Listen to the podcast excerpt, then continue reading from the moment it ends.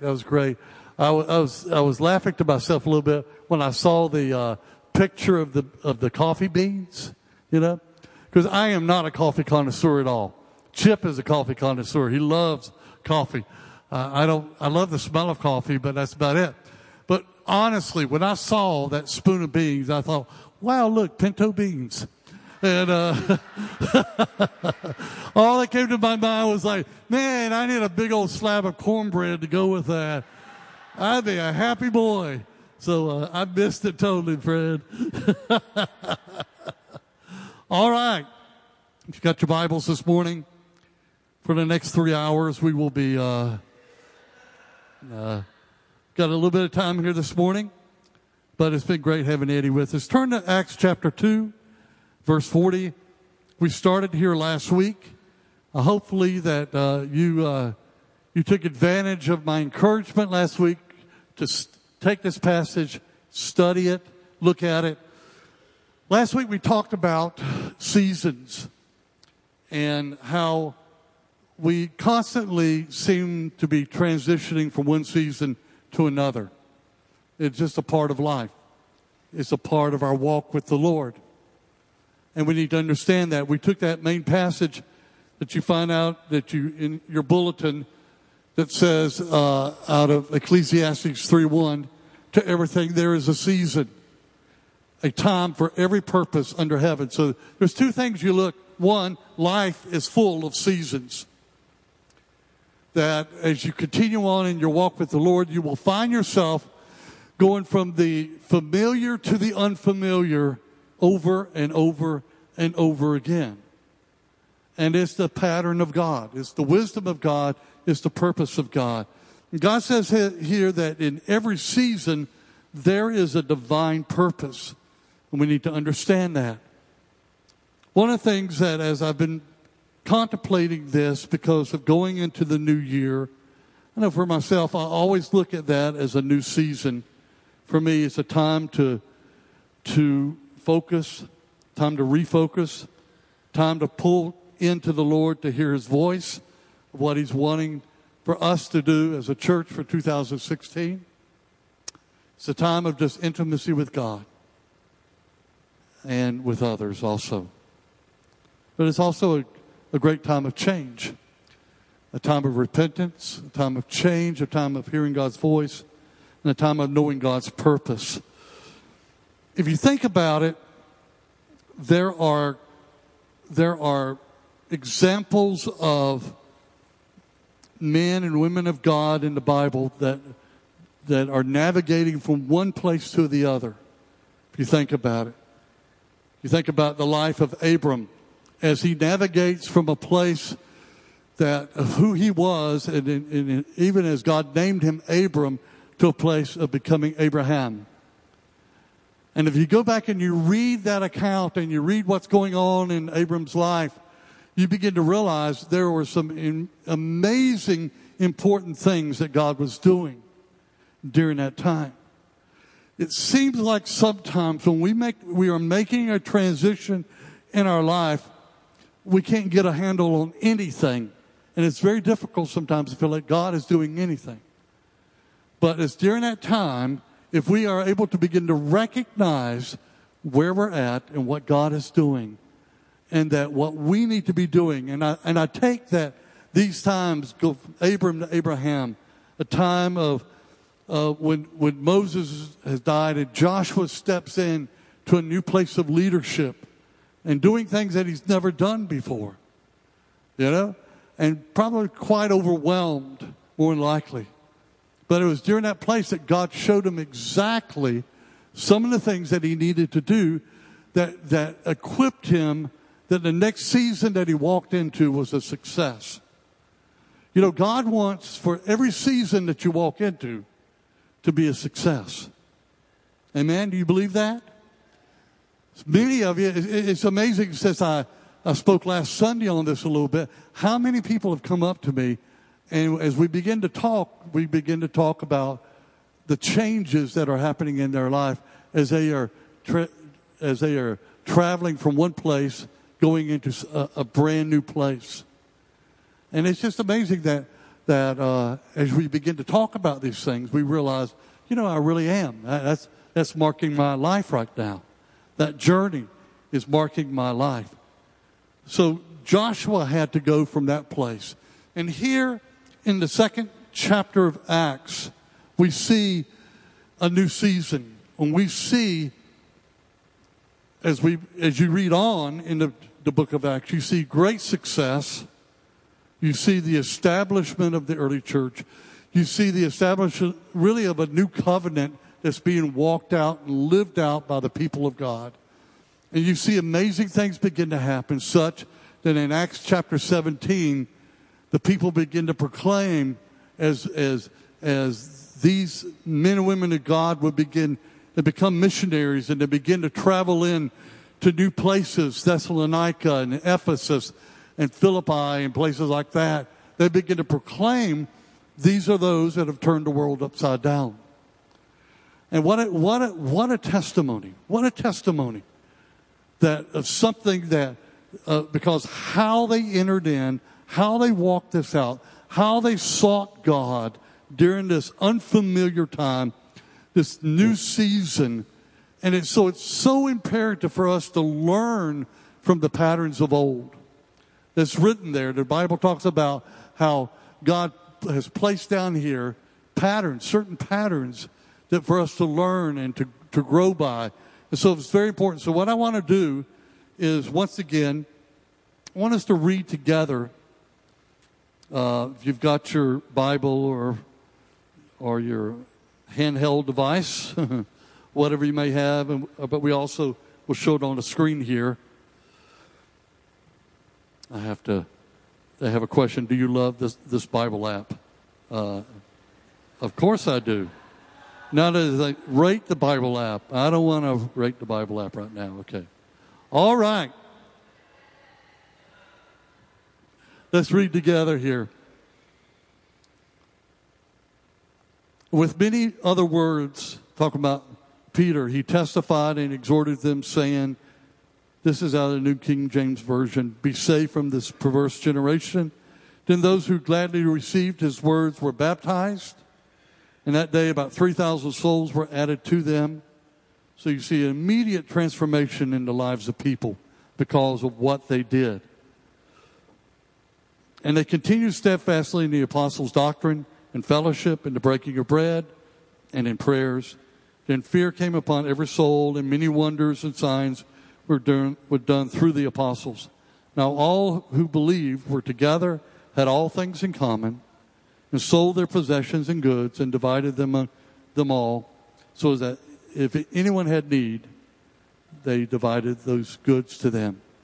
So continuing daily with one with one accord in the temple, breaking bread from house to house, they ate their food with gladness and simplicity of heart, praising God, having fa- having favor with all the people, and the Lord added to the church daily those that were being saved. What I want to do is that, you know, we're entering into a, a season of consecration, a season of prayer and fasting beginning January the tenth through January the twenty-third. We do this every year, and it's it's it's, it's always been amazing thing. God has done amazing things through this time. And uh, like I said, I, I really believe for many of us that where we are walking and where we are journeying, it's a new place. It's an unfamiliar place. And I want us to I want us to take a few minutes here. We've got about fifteen more minutes. And I want us to take a few minutes here and just pull the gold out of this passage, okay? Hopefully you've already pulled the gold out of this passage. Hopefully you have already read it and you've gone back and and uh, it's but we want to take a moment. I want to change this. The the passage up here will still be the New King James, but I'm going to read from the Amplified because I really feel like it, it, it really kind of unfolds, it reveals something a, a little bit better. It is for me. And I want to look at uh, verse forty and forty-one, and what do we find in there that we could say we can really apply to our lives this morning? And Peter solemnly and earnestly witnessed, testified, admonished, exhorted with much more continuous speaking and warned. He reproved, he advised, he encouraged them, saying, be saved from this crooked, this perverse, wicked, unjust generation. Therefore, those who were who accepted and welcomed his message were baptized. And there were added that day about three thousand souls. One thing I want to look at is that when, when we enter into a new place, one of the most important things is that what is that? What are things centered around on? One of the things that we realize that with Peter, he gets up and begins to preach Christ. He begins to preach the good news, the gospel. He begins to preach the probably doesn't have the entire preaching passage here, so we can only kind of think about it, speculate a little bit, but I would think that Peter would have shared a lot of the experiences that he had with Christ. And one of the things that's so important as we as we are traveling, we're journeying this life, is to make sure is is is my journey, is it Christ-centered? You know, is that what I'm doing and what I'm thinking about and and and, and how I'm how I'm traversing this pathway right now, is it still centered upon Christ and my relationship with him? It's the beautiful thing about the early church is that is that the apostles, they had spent three years with Jesus, walked with Jesus, spent time with him. And I'm sure that the stories were repeated over and over and over again. The stories how John and James wanted to call fire down from heaven. And now I'm sure they all laughed about it. You know, they well, we were so stupid or whatever, you know. But how how how wonderful, merciful, and gracious Jesus was, whatever. But they just very simply, they, they shared their experiences with Christ. They testified of what they knew. You can only testify of what you knew, what you've experienced, right? But but one of the best things you could do when you're walking into unfamiliar places is to testify, remind yourself that which what Christ has already done. It encourages us greatly when we go back and we can remember and we think about how God met that need and how God came through here and how God broke through, as we were singing this morning about breaking through the darkness. It's so important for us to go back and to remember and to testify once again what Jesus has done.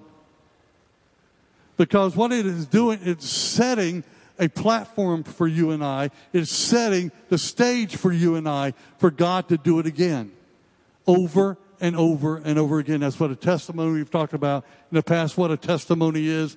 It's just really stating what God has done, and God is able to do it again and do it over again.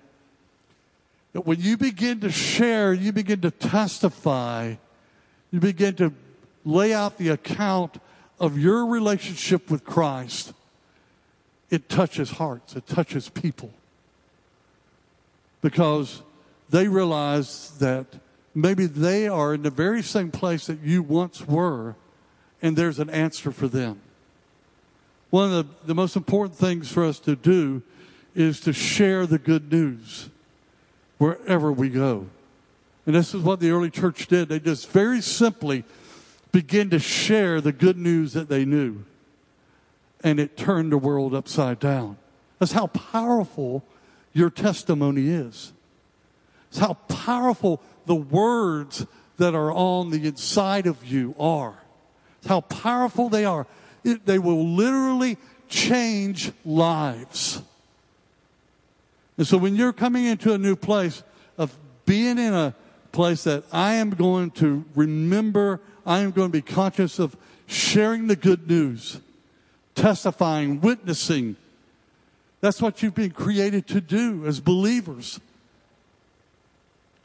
You know, it's easy to get involved in so many things that we, we begin to forget the very thing that we are supposed to be doing, which is supposed, that we're sharing the good news. We're preaching the gospel. That very thing, whether it's through our words or it's through our life itself, the example of our life, whatever it is, people are going to catch it. People are going to catch it. I, I, I heard, uh, I read something this past week of a uh, something that um, um, can't remember the guy's name now. Uh, Joseph, huh? Joseph Prince said exactly. He was saying how um, he says that that people catch who you are more than what you say. And he said you could go to someone and say, "Listen, you know, I really got a bad case of the chicken pox. You don't want to be around me. Got a bad case of chicken pox. Chicken pox is really bad right now. I don't want you to catch it." But if you have measles, it doesn't matter how much you say they'll catch the chicken pox from me. But what what you really are, if you have the measles, that's exactly what they're going to catch. People will catch who you really are. And people caught over and over and over again. The stories, the life of Peter, John, James, all the apostles, and they begin to testify of the greatness and goodness of God. And it made a huge difference.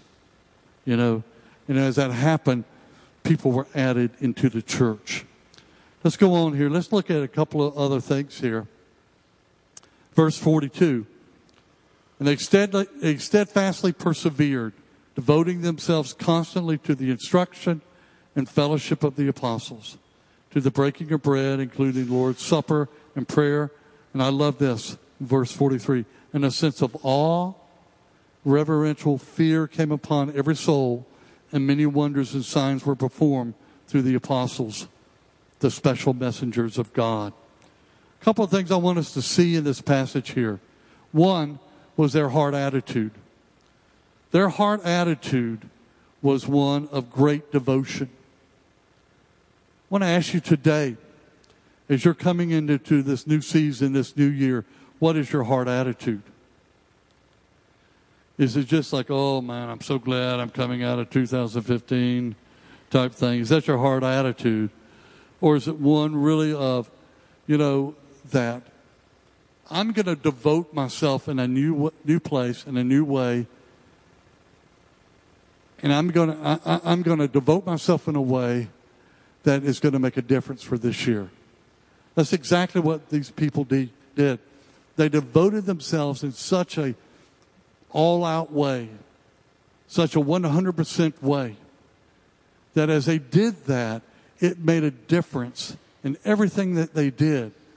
I love I love this when it talks about here, and they steadfastly persevered. How do you know that, that no matter where you are in the Lord, you are going to have to persevere. You will have to persevere through, through. Um, it could be just trying to understand what God is doing. Maybe persevering through the difficulties that you're facing, or persevering through the pain that you're going through. There's a perseverance that we all have to walk in. And every season has its own perseverance. You will never come to the place where all the battles are over with. They're all done. We we kind of slip into that thinking sometimes. It's like, wow, okay, that's over with. Thank God. You know, no more battles, no more war, whatever. And it's never going to be that way until you stand face to face with the Lord, that all the battles will be over with. There's a perseverance that has to happen. When I think about perseverance, I'm thinking about pushing through difficulty, pushing through pain. I read something this week uh, from a blog from a good friend that I know both uh, myself, some of us know. I know Eddie knows uh, Pastor Jim Lafoon. And he wrote this down, and it so struck me, I had to write it down. He says, be careful about despising the prior season's pain. Listen to this. This is so important. Be careful about despising the prior season's pain. We can allow the difficulties that we go through to transform us, or we can allow the difficulties that we go through, it can ruin us. And sometimes I know that when we have come through a difficult season or time, it's easy to look back and we almost despise the very thing that we have walked through. We despise the pain. This is what Jim said. Be careful about despising the prior season's pain. Many times it is both the indicator and the preparation of the next season's promise. I mean, know that God says, his, he says, every in, in, under heaven there's a season for everything. And in that season is the purpose of God. Even through difficult times, even through pain, God is fashioning his purpose in that. And is the very thing that many times that we walk through, and it, and it does something within us. It transforms our life. It causes us to, to step deeper into God than we have ever stepped before. It, it causes us to search out his wisdom and his truth and his promises more than we have ever done that before. And it's very easy to just focus on despising the very thing that we're walking through instead of embracing the purpose of God and what he's doing and seeing how it's transforming our life. He said that, he went on and said that that pain becomes like a frame of our life in which God is still working on the masterpiece within. I want to tell you, you are a masterpiece of God. And God's still painting. And God's still working, and he's still moving on that masterpiece, which is you. And many times he has the very thing that you've walked through, you've trudged through, you felt like I finally escaped it, but it becomes really the frame of that picture, the frame of who you are. It becomes that. So that's why I believe it says that in all things we are to give thanks. In all things that we are to praise God and give thanks in those things.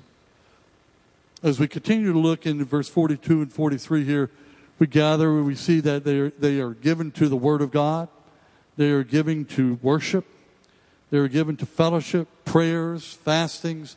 All of these things are given to.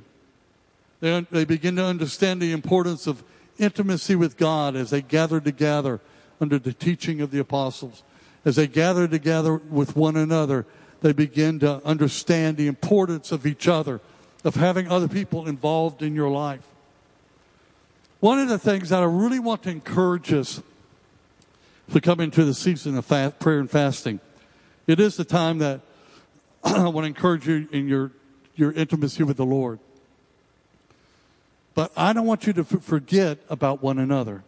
And I want you to, I want to encourage you during the time between January tenth and twenty-third, let's, let's set something into the, into, in, into the, The, the practice of our church of gathering together.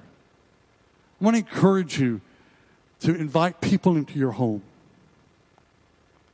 One of the things that you see in the early church they did was that the life they had in God was with one another. One of the most important things. It, it is so easy for us to get so busy with life and we isolate ourselves. Just trying our best to make it through life. I want to encourage you. There are people that are sitting in this church today that are valuable to you. And you need to get to know them. And you need to have them in your home. And we need to, to be able to go into this season of prayer, fasting, however God shows you to fast. Uh, sometimes it may be some feasting in there too. And that's okay. All right? But I want to encourage you to look at it and say, who do we want to invite into our home just to fellowship, be together, share the goodness of God together, talk about what God has been doing in our life, honoring one another, valuing one another. So very, very important. There's a part of this passage that says, in a sense of awe of or reverential fear came upon every soul, and many wonders and signs were performed through the apostles. I don't want us to miss this, because uh, I think this is a really important principle right here. That signs and wonders are not just dependent upon if you have power in your life. Yes, you need power in your life.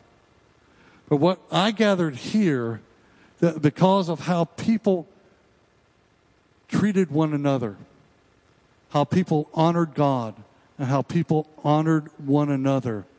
It set something so very important that ushered in something of heaven into their into their place, into their place on this earth. And I believe sometimes while we see no signs and wonders, while we see no miracles, is because of the condition of the body.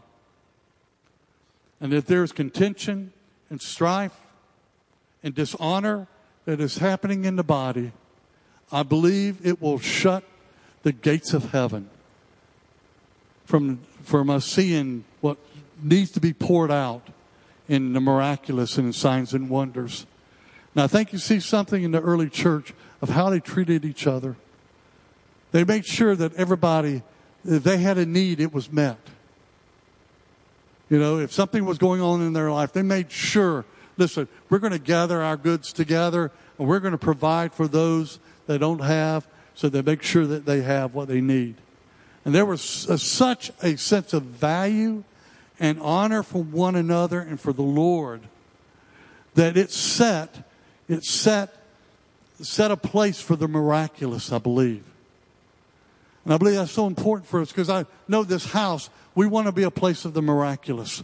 And we've seen in the past so many miracles, so many things, so many healings take place, so many wonderful things take place.